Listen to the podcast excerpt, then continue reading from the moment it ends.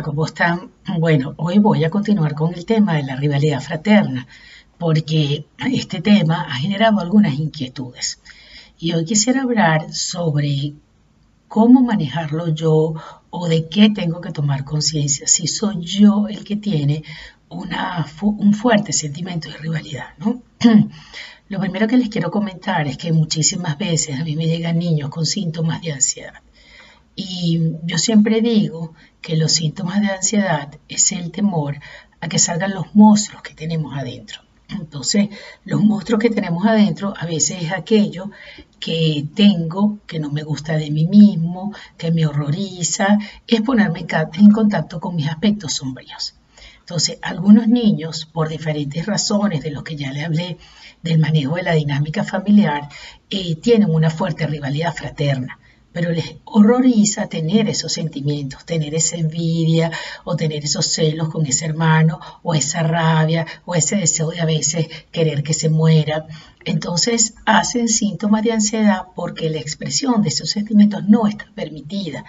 ¿Cuántas veces los niñitos dicen, odio a mi hermano, odio a mi hermana, quiero que se muera, es que no soporto? Y nos hablan, por ejemplo, quizás a veces no de forma muy abierta, pero en forma un poco sutil, con el lenguaje corporal, este, hacen cosas como eh, manifestar su poder sobre el otro con una mirada, con un gesto, eh, saben perfectamente cómo provocar. Les estoy diciendo esto y me vienen a la cabeza montones de hermanitos que he visto y a veces, paradójicamente, este tema es más fuerte en el hermano o la hermana que se porta mejor. O sea, el que le cuesta más manejar la frustración, el que le cuesta más controlarse un impulso, ese se va a poner en evidencia rapidito. En cambio, el otro, que es más autocontrolado, que está más identificado con el niño o con la niña buena, le va a costar muchísimo más ponerse en evidencia. Y entonces la oscuridad se le sale de manera sutil, como yo digo que se nos sale a las mujeres cuando hacemos bullying, que somos bichas, ¿no? Entonces, eh, tenemos que estar como muy atentos a eso, pero además, como este mensaje va dirigido también a los niños adolescentes, bueno, me voy a ver, me voy a ver cuántas veces yo provoco a mi hermanita o a mi hermanito con una mirada, con un gesto, con un comentario, con una expresión corporal que le hace sentir que yo tengo algo que tú no tienes, o que mi mamá conmigo es una diferencia y contigo no, o que mi papá se derrite con algo mío de algo y contigo no. Entonces, tenemos que estar atentos como a muchas de estas cosas. Si yo soy el que manejo el poder o el que me siento superior al otro, bueno, tengo que revisar. Tengo que revisar que posiblemente a mí me está dando mucho miedo tener esa característica por la cual mi hermano o mi hermana está siendo más regañado o no cumple el ideal de mi padre o de mi madre. Y eso es lo que hace que yo asuma una postura de poder. Si yo soy el que me siento rechazado, víctima o no aceptado, bueno, también tengo que ver que tengo ese sentimiento y que quizás me estoy identificando con la víctima. Por supuesto, hay un papel muy importante en los padres que ya le hablé, pero como estoy hablando más a los niños adolescentes, entonces me estoy identificando con esa víctima y si me identifico con la víctima, dejo al otro en el lugar del victimario. Me identifico con la víctima y entonces voy creciendo siempre con un complejo de exclusión y me coloco en una situación de pobrecita yo. Entonces, pobrecita yo, siempre soy la víctima, siempre soy la excluida, siempre soy la que no me acepta.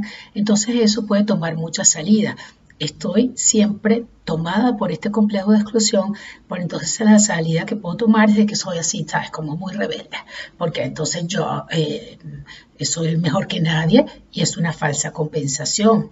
O puedo tomar la actitud de pobrecita yo, siempre callada, siempre inhibida, porque estoy identificada con la víctima.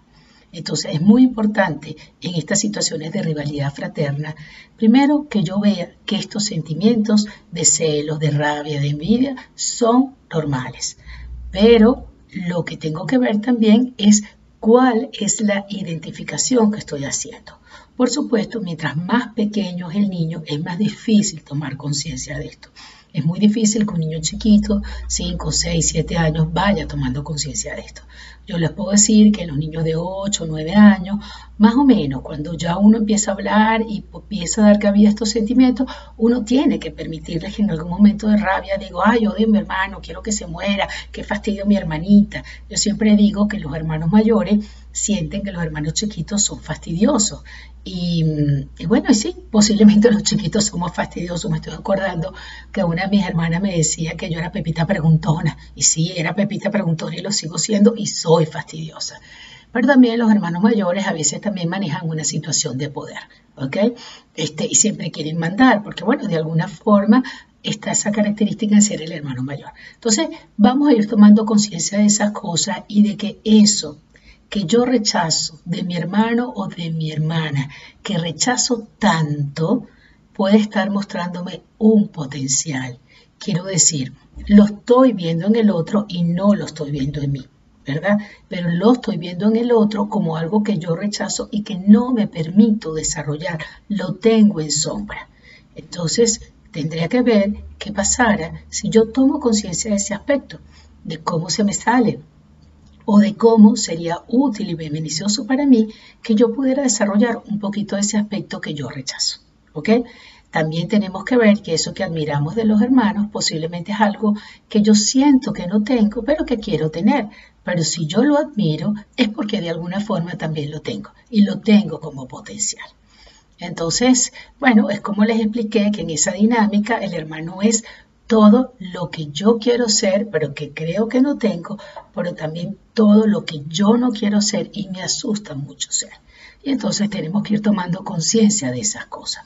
A los hermanos siempre vamos a recurrir, por lo general, en momentos críticos, en momentos de duelo, en momentos de ansiedad, porque hay una complicidad y hay algo que se desarrolló y hay algo común que recurrimos a ellos en esos momentos. Eh, cuando yo veo familias que las personas deciden dejarse de hablar, ¿ok? Por supuesto que hay familias donde puede haber gente muy psicopática por la cual yo me tengo que dejar de hablar y me tengo que proteger. Pero la gran mayoría de las veces uno ve dinámica donde la gente se deja de hablar por una tontería. Y dejarse de hablar nunca es la solución. Siempre tenemos que hablar de eso que nos pasa, de eso que estoy sintiendo, porque cuando tú y yo, hermano, hablamos, nos podemos encontrar, podemos mirarnos uno al otro, podemos mirar esos aspectos comunes, podemos mirar esos aspectos sombríos. Eso lo estoy hablando si somos adultos. Si somos adolescentes, bueno, vamos a empezar a ver que en eso, en lo que yo me estoy identificando, cuando mi hermano o mi hermana me da mucha rabia, es porque o deseo mucho serlo, ¿ok? O me da un miedo terrible serlo. Entonces vamos a empezar a contactar con eso. Y si somos niños, vamos a permitirnos expresar esos sentimientos negativos, eso que me cansa. Por ejemplo, si tengo un hermano problemático, enfermo, en una situación difícil, a veces nos tocan algunos hermanitos en condiciones especiales, ¿ok? Vamos a permitirnos y vamos como padres a permitirle a nuestros hijos expresar el cansancio, el fastidio que posiblemente nosotros también sentimos a veces. ¿Ok? Esa sensación de impotencia para que podamos encontrar que lo que nos da mucha angustia es que verdaderamente amamos a esa hermana, a esa hermana, pero nos cuesta mucho aceptar que tengamos estos sentimientos ambivalentes. Y parte de lo que tenemos que aprender en la vida es tolerar la ambivalencia de sentimientos, tolerar la ambivalencia de situaciones, es decir, entonces tolerar la tensión de opuestos. Gracias.